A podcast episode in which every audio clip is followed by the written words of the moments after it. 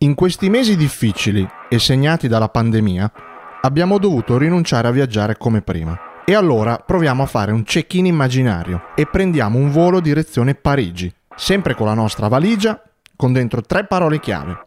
Champagne, Schumacher e Basco. Benvenuti alla quinta puntata di Storia Europea.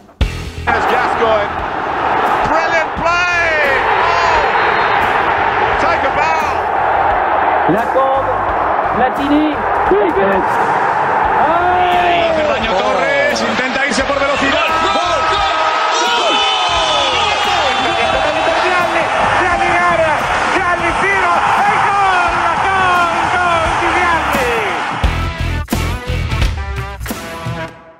E. Jules Rimet, Pierre Freddy, barone di Coubertin ed Henri Delanoï. Dobbiamo a questi tre signori francesi praticamente due secoli di sport mondiale. Il primo, per ben 33 anni presidente della FIFA, inventò il campionato del mondo di calcio nel 1930. Al barone, fedele alla sua idea che partecipare fosse meglio che vincere, tocca invece riportare in vita gli antichi giochi olimpici che si svolgevano in Grecia e dal 1896 ad oggi ogni 4 anni e dal 1960 sempre in coincidenza con gli europei, le Olimpiadi sono un appuntamento fisso. Gli europei, appunto, Henri Delanoï, ex arbitro ed ex segretario generale della UEFA, quando quest'ultima nacque nel 1954, poté rendere concreta la sua idea, sostituire la Coppa delle Nazioni, che si disputava più che altro tra le nazionali svizzera, italiana e le esponenti del cosiddetto calcio danubiano, con un torneo internazionale aperto a tutte le selezioni europee. Il trofeo, che il capitano della nazionale vincente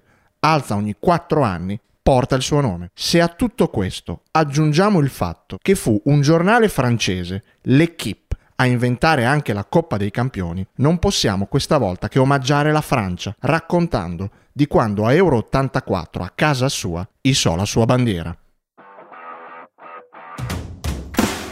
46 anni dopo il mondiale del 1934, il primo vinto dall'Italia a Parigi, e 24 anni dopo l'unico europeo a cui aveva preso parte, la Francia torna a ospitare qualcosa che conta. Nel 1998 riuscirà a prendersi il mondiale, vincendolo nella finalissima col Brasile. 14 anni prima ha invece la possibilità di riempire la bacheca ancora vuota. Le premesse sono incoraggianti. La Francia è affidata a Michel Hidalgo, tecnico che è sulla panchina transalpina già da 8 anni e che ha in testa un'idea di calcio champagne, prima parola di oggi. Da giocatore aveva affrontato il grande Real Madrid nel 1956, proprio a Parigi, al Parco dei Principi, nella prima finale della storia della Coppa dei Campioni. Gli spagnoli, con Di Stefano, Rial e Gento in campo, fronteggiavano lo Stade Reim, dove lui giocava insieme a un certo Kopazewski, che avrete già sentito nominare se ve lo abbrevio in Copa, che poi finirà proprio al Real. E si era tolto pure lo sfizio di segnare, anche se poi i madrileni vinceranno 4-3. Francia-Cecoslovacchia, amichevole del 27 marzo 1976, è la prima uscita non solo di Hidalgo in panchina, ma anche di un certo Michel Platini in campo, 21enne, trequartista del Nancy, nato in un comune francese della Lorena da genitori che hanno origini piemontesi. Quel giorno, contro i cecoslovacchi, il 21enne esordirà subito con un gol d'autore, una punizione dentro l'area, uncinata in modo meraviglioso, come saprà fare solo Maradona contro la Juventus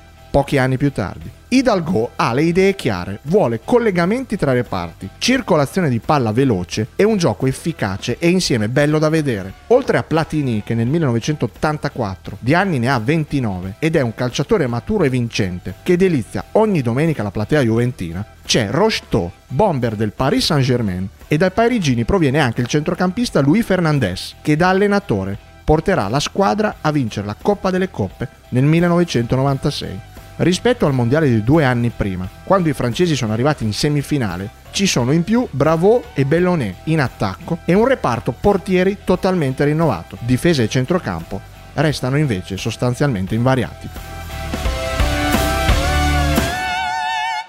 Per la prima volta entrano nella formula i gironi, otto squadre divise in due gruppi, poi semifinale e finale. È la prima volta per Portogallo e Romania, con i primi che schierano la scarpa d'oro 1983 Fernando Gomez e si poggiano sul blocco di giocatori di Benfica e Porto. Torna in gara anche la Danimarca che aveva partecipato a un solo europeo vent'anni prima, nel 1964. C'è la Jugoslavia e la Germania campione d'Europa in carica, dopo il successo del 1980 nell'europeo organizzato in Italia. Ecco, a proposito, se c'è un'assenza che fa molto rumore, è proprio quella dei campioni del mondo, l'Italia, che dopo il successo a Spagna 82 arrivano penultimi nel gruppo di qualificazione, dietro a Romania, Svezia, Cecoslovacchia e davanti solo a Cipro, vincendo solo una partita. L'unico del gruppo azzurro presente in Francia sarà Bearzot, ma ci torneremo tra poco. A proposito di Spagna, gli iberici ci sono e puntano a bissare il titolo del 64 ed è della partita anche il Belgio di Guitis, che è vice campione in carica, avendo perso la finalissima con la Germania nel 1980. Spagnoli e belgi arrivano però all'europeo con due particolari storie alle spalle. Nel gruppo 7 delle qualificazioni gli iberici sono insieme a Malta, Islanda, Olanda ed Eire. Si arriva all'ultima giornata con gli olandesi a 13 punti contro gli 11 della Spagna. La differenza reti è senza storia, più 5 contro più 16, per cui arrivare a pari punti non sarà sufficiente. Servono 11 reti di scarto il 21 dicembre 1983 contro Malta perché la Spagna si ritrovi prima e butti fuori gli Orange dall'europeo, ancora prima di cominciare. E l'impresa riesce.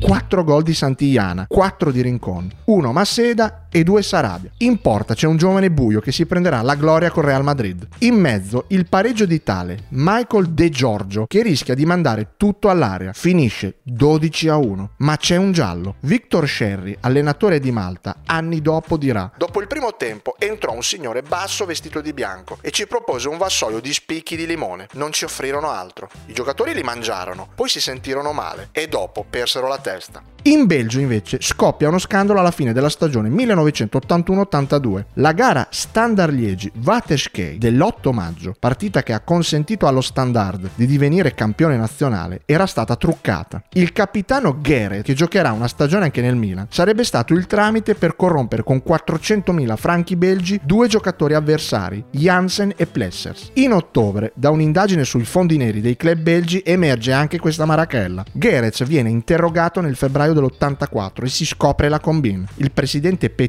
si dimette dopo 53 anni in sella al club, ma verrà comunque radiato, così come il mandante, il grande allenatore Raymond Goethals. Per cui la nazionale si presenta all'europeo senza elementi di spicco provenienti dallo standard, compreso il celebre portiere Predom, Matisse, porta un giovane Vincenzo Scifo, figlio di minatori siciliani ed ex Inter e Torino. La partita inaugurale si gioca a Parigi tra Francia e Danimarca il 12 giugno. In tribuna ci sono personaggi di spicco quali il CT argentino Menotti, che ha appena lasciato il Barcellona, e Boniperti, quest'ultimo venuto a osservare i suoi pupilli juventini. C'è anche Enzo Berzot, unica traccia italiana in Francia, e fa scalpore la disavventura che gli capita per assistere alla partita. Invece di un posto in tribuna d'onore, Berzot finisce in curva coi danesi, peraltro piuttosto alticci, rischiando anche di essere derubato, e polemizza apertamente con la FIGC. Non capisco perché debba trattare così i suoi dipendenti. Per Maradona, che in quei giorni è al centro della complicatissima trattativa tra Barcellona e Napoli, che lo porterà in Italia, non ci sono dubbi. La Francia sarà certamente campione d'Europa, ma Leroy Michel ritiene che la sua nazionale debba essere un po' più sporca, non badare troppo al bel gioco e nutrirsi della concretezza italiana senza tanti fronzoli che lui ha ormai assimilato nella sua esperienza bianconera. La Danimarca si è qualificata ai danni di un'altra grande esclusa, l'Inghilterra, battuta a Wembley 1-0 grazie a un rigore di Simonsen. È la cosiddetta nazionale dei mercenari. Sono soltanto 6 infatti tra i 20 convocati del CT polacco, ma di nazionalità tedesca, Sepp Piontek, i giocatori in forza in patria. La spunta la Francia per 1-0. Segna Platini, gol che ascoltate nella nostra sigla, che a fine partita darà una dimostrazione di onestà. La sua rete sarebbe la numero 27 in nazionale, esattamente come un altro illustre francese, Just Fontaine, protagonista del mondiale 58 in Svezia. Ma Michel ammette è autogol di Busk il difensore danese, che colpisce di testa da terra, ovviamente in modo involontario. Con le regole odierne, Platini avrebbe raggiunto Fontaine. La Danimarca è adirata, ma per un altro motivo diverso dalla sconfitta. Simonsen è vittima di un incidente di gioco con la Francia che mette subito fine al suo europeo. I danesi che si presentano alla UEFA con le lastre che certificano la rottura della tibia del giocatore chiedono di poterlo sostituire, ma l'organo europeo non lo consente. Alcuni dirigenti danesi calmano anche Piontek che minaccia di ritirare la squadra dal torneo perché al Belgio era stato consentito di sostituire Renken, tenuto dalla sua squadra di club, il Servette, ma il tutto era accaduto prima dell'inizio dell'Europeo e non durante. Nella seconda giornata c'è un tiro al bersaglio, 5-0, punteggio con cui la Francia demolisce il Belgio e la Danimarca travolge la Jugoslavia. Nella rosa degli slavi c'è anche un diciannovenne di nome Dragan Stojkovic, diventerà uno dei giocatori più importanti della Stella Rossa di Belgrado e farà soffrire parecchio il Milan nel 1989 in Coppa dei Campioni. A Nantes Platini segna una tripletta e stavolta sì, certifica il sorpasso su Fontaine. A Lione invece il protagonista è il portiere slavo Ivkovic, che si mette in rete praticamente da solo un traversone basso dalla sua sinistra di Arnesen. E dire che il CT Veselinovic, ex giocatore della Sampdoria nel 1962, lo aveva mandato in campo al posto di Simovic che non aveva ben figurato nella prima uscita con il Belgio persa 2-0. Punteggi speculari anche nell'ultimo turno, 3-2 per la Francia a Saint-Étienne, ex casa di Platini, contro gli stessi slavi, già eliminati, e 3-2 anche per la Danimarca sul Belgio, in vantaggio 2-0 fino a mezz'ora dalla fine. Il gol che completa la rimonta dei danesi lo segna Preben Elkier, che grazie a un blitz a Strasburgo della dirigenza del Verona viene acquistato dagli scaligeri per un miliardo, più un altro miliardo e mezzo al giocatore. Poche ore prima, i giallo-blu avevano acquistato anche il difensore tedesco Briegel. La stagione post-europeo per il Verona sarà storica. Arriverà un incredibile scudetto sotto la guida di Osvaldo Bagnoli. La Danimarca, che voleva ritirarsi dalla competizione, passa il turno a braccetto coi padroni di casa. Il girone B è aperto alle 17.15 del 14 giugno 1984 dai tedeschi, in scena a Strasburgo contro il Portogallo. Arbitra il sovietico Jushka, che per la gioia dei portoghesi conosce solo una lingua, il tedesco. Nella Germania c'è Karl-Heinz Rummenigge, neoacquisto dell'Inter. Anche se un presidente pasticcione di nome Borlotti tenterà di portarlo alla Longobarda, squadra di fantasia allenata da Oronzo Canà impersonato da Lino Banfi. Stiamo parlando di uno dei film cult per gli appassionati di calcio, L'allenatore nel pallone, che uscirà nelle sale italiane il 26 ottobre di quel 1984. L'atmosfera nello spogliatoio tedesco è cambiata dopo le gazzarre in terra di Spagna 82. Sono le ultime partite anche per il CT Jupp Derval, che in nazionale da giocatore ha disputato solo due partite nel 1954, dopo il mondiale vinto dai tedeschi, e una delle due la giocò indossando la numero 10 che era stata di Fritz Walter. E in porta schiera, così come due anni prima, ancora Harald Schumacher, solo omonimo del pilota che vincerà tanto in Formula 1. I francesi hanno ancora un conto in sospeso con lui, con quest'ultimo baluardo dal carattere burbero, ma che, a detta degli amici, a carnevale canta nel gruppo folcloristico dei Burloni. Il motivo è da ricercare nella sua entrata scriteriata su Patrick Battiston nella semifinale mondiale contro i Transalpini a Siviglia. Una uscita in corsa verso il francese, lanciato a rete che manda all'ospedale l'avversario. Ha perso due denti, dice Schumacher dopo la partita. Bene, gli regalerò una dentiera d'oro. Il quotidiano francese Le Figaro lo incorona tedesco più odiato di sempre e a Hitler tocca il secondo posto. Anche la federazione tedesca non la prende bene. Dopo il mondiale messicano del 1986, Schumacher scriverà anche un libro, Fischio d'inizio, dove racconterà l'influenza del doping nel calcio tedesco e rivelerà, senza far nomi, che un giocatore del Bayern Monaco in cui lui giocava era definito farmaci ambulante. Col Portogallo finisce 0-0 e nonostante la vittoria nella seconda partita con la Romania per 2-1, doppietta di Rudy Voller, la sconfitta con la Spagna di Munoz nell'ultima giornata, arrivata al novantesimo grazie a un gol di Masseda, difensore dello Sporting Ghion, sarà fatale per i campioni in carica, in una partita dove Schumacher sventa anche un calcio di rigore di Carrasco e la Germania prende due traverse e un palo. Il Portogallo batte i rumeni con un gol a 10 minuti dalla fine di Tamagnini Manuel Gomez Baptista, in una parola nenè solo omonimo di quello che fece le fortune di Cagliari e Juventus. Lui di maglia ne ha vestita una sola per vent'anni, quella del Benfica, di cui è primatista nella classifica all time delle presenze in partite ufficiali. 575 gare disputate. Trionfo iberico dunque. Spagnoli e portoghesi sono in semifinale.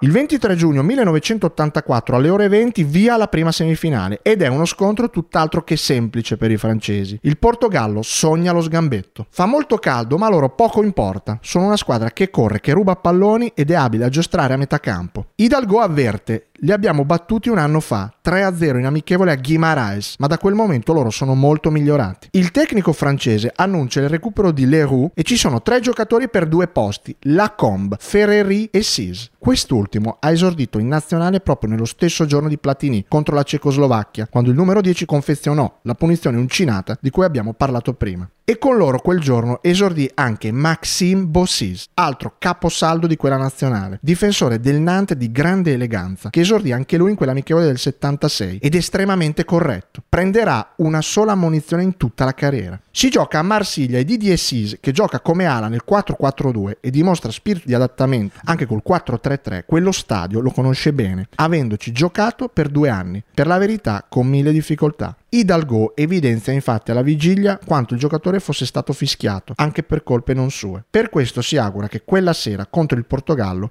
il pubblico, a qualche anno di distanza, gli attribuisca invece una bella accoglienza. Vero è che Sis, carattere fumantino e ribelle, non era un giocatore facilmente gestibile.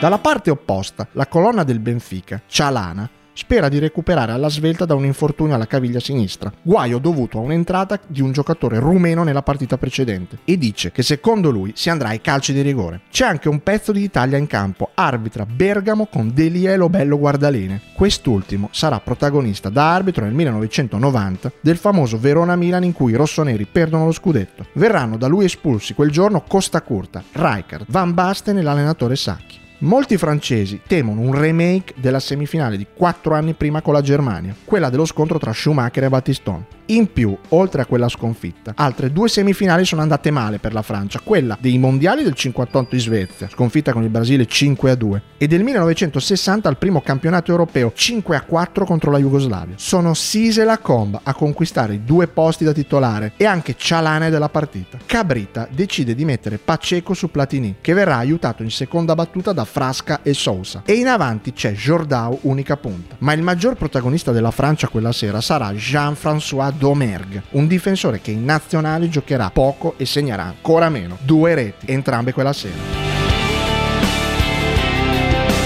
La prima è un gioiello su punizione che i portoghesi sono convinti calcerà Platini e invece è il terzino sinistro che con una botta di destro sotto l'incrocio fulmina Bento. La Francia si scioglie ma l'ingresso di Nenè, quello del gol ai rumeni, contribuirà a tenere il Portogallo in partita e a un quarto d'ora dalla fine arriva la beffa. Cialana crossa indisturbato e l'incornata di Jordao supera un goffo Baz che non riesce a buttare fuori il pallone 1 a 1. La Francia spreca buone occasioni, in una di queste è Sis che calcia e il pallone finisce sulla traversa dopo una deviazione di Bossis. Il pronostico di Cialana cioè che la contesa sarebbe finita ai rigori, rischia di avverarsi. I supplementari sono già una realtà e per Marsiglia e tutta la Francia arriva la doccia fredda quando sale in cattedra l'Eusebio dei poveri, Jordao, una carriera divisa soprattutto fra Benfica e Sporting. Se n'è andato poco tempo fa, nell'ottobre del 2019 a 67 anni. Sarebbe potuto passare alla storia come l'uomo che aveva portato il Portogallo in finale, perché la rete che segna al minuto 7 del primo tempo supplementare con un tiro di controbalzo che si insacca all'incrocio su tra versione del solito mattatore Cialana, viene acciuffata dalla Francia a 5 minuti dalla fine, ancora con Domergue, che vive la sua serata di gloria, mettendo il piede vincente al termine di un batti e ribatti dentro l'area, 2 a 2.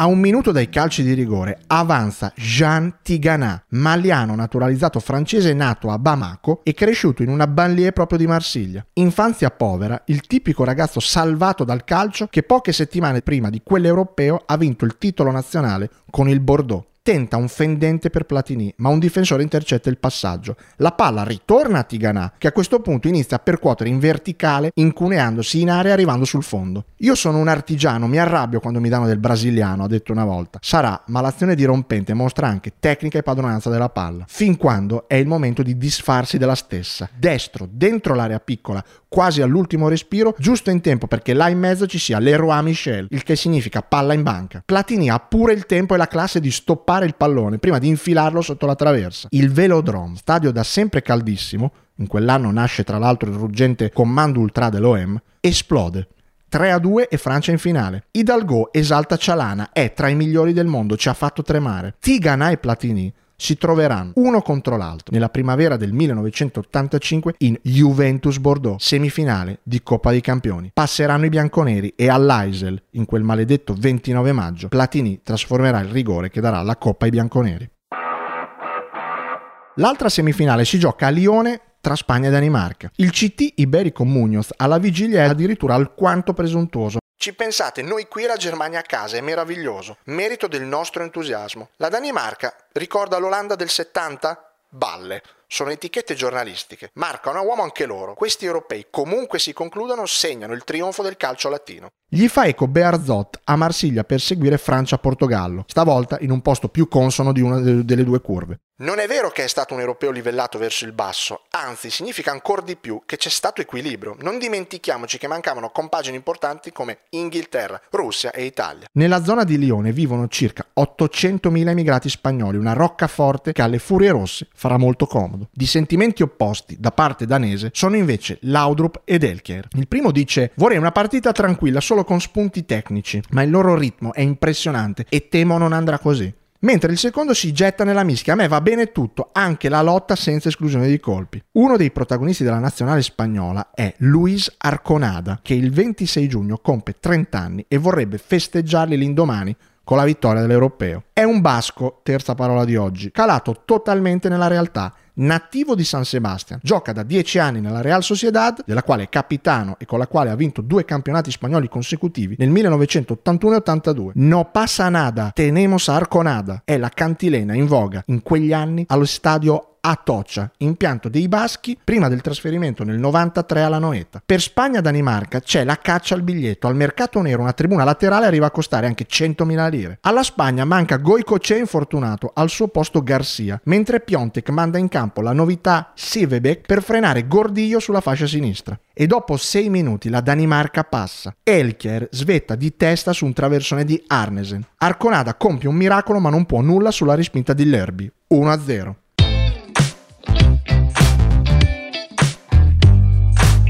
La Spagna è in chiara difficoltà, la Danimarca ora può sfruttare anche qualche contropiede e al secondo minuto della ripresa colpisce un palo con un diagonale ancora di Arnesen. Ma la Spagna cresce la distanza, tira fuori il suo ritmo che tanto aveva preoccupato Laudrup e al ventiduesimo del secondo tempo pareggia. È ancora il libero Maseda a colpire da una ventina di metri con un violento rasoterra che buca il portiere danese Kvist.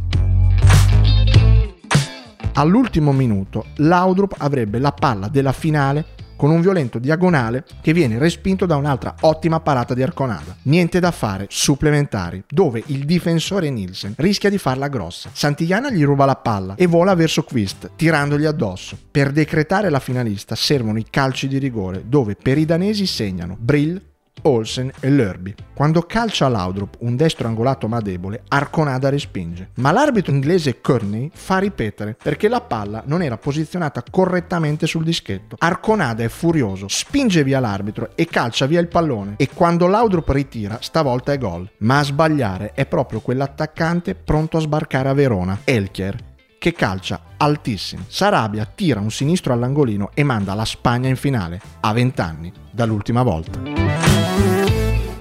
Munoz però per la finalissima del 27 giugno, davanti a 50.000 spettatori in casa del nemico, deve rivedere la formazione. Ma Sede e Gordiglio squalificati non ci sono e nel ruolo di libero viene schierato Gallego, che prima di quel giorno ha giocato soltanto due partite in vita sua in quella posizione. Non c'è nemmeno l'infortunato Goicocea, Carrasco ha una caviglia in disordine e non è al meglio nemmeno Salva, che soffre di una contusione al ginocchio destro. Toccherà a Camacho tenere a bada Platini. L'unica novità francese è Bellone al posto di Sis. Il re di di Spagna, Juan Carlos, guarda la partita a Roma, nella sede dell'ambasciata spagnola, perché l'indomani deve incontrare il presidente Pertini che lo ha invitato a colazione, come si suol dire, in una caratteristica trattoria della capitale. Allo stadio invece ci sono delle formazioni niente male schierate in tribuna d'onore. Si va dal calcio al ciclismo sino alla Formula 1 e alla musica. Pelé, Coppa, Fontaine, Ino, Julio Iglesias e Alain Prost, solo per citarne alcuni. L'Italia schiera i soliti Boniperti e Berzotti insieme a Trapattoni e Gianni Agnelli. E naturalmente non può mancare il sindaco di Parigi. Si chiama Jacques Chirac e dopo la capitale si prenderà tutta la Francia, diventando nel 1995 il ventiduesimo presidente della Repubblica francese.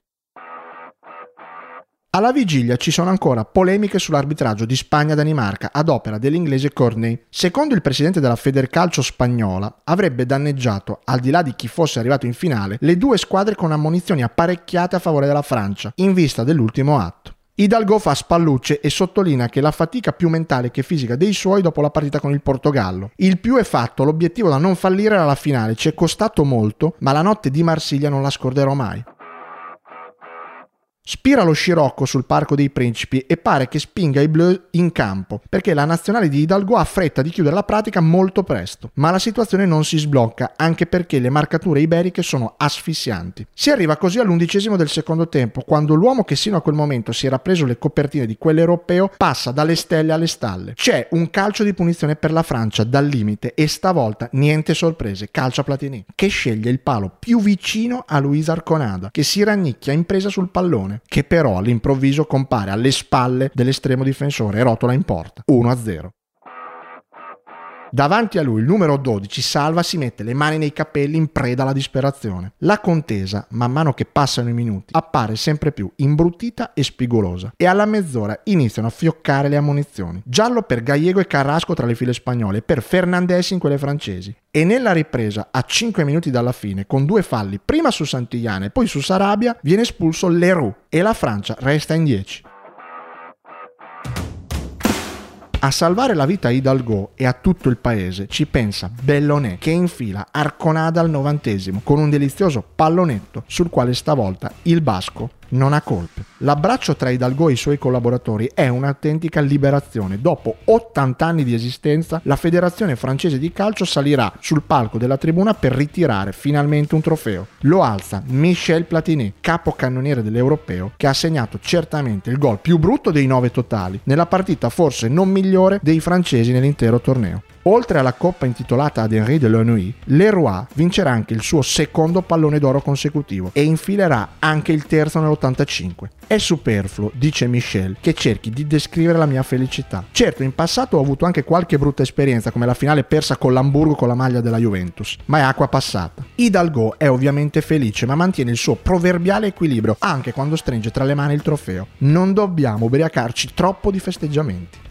Dall'altra parte, Munoz è sibillino. Sapevo già da tempo che avrebbe vinto la Francia per tre motivi. Aveva una formazione forte, giocava in casa e quando si gioca in casa si ottengono anche dei piccoli aiuti. Ma se in campo la gioia del clan francese si descrive con gli abbracci tra tutto il gruppo e i tappi di champagne che saltano, fuori fa da contraltare una Parigi che invece non mischia il sacro col profano. Nessuna chiassosa festa, nessun carosello, nessuna adunata e niente follie fuori programma. La Francia si è ufficialmente sistemata sulla mappa del pallone, eppure le sue statue dei grandi del passato non vengono disturbate da alcuna baraonda. E finalmente quei tre signori che hanno inventato il mondiale, l'Olimpiade e l'Europeo saranno stati contenti ovunque si trovassero di vedere che uno di questi, il loro paese, se lo era anche portato a casa. Storie Europee è un podcast originale Radiabo scritto e interpretato da Stefano Ravaglia, montaggio e sound design di Giacomo Tuoto. Scopri di più sui nostri podcast e programmi su radiabo.it.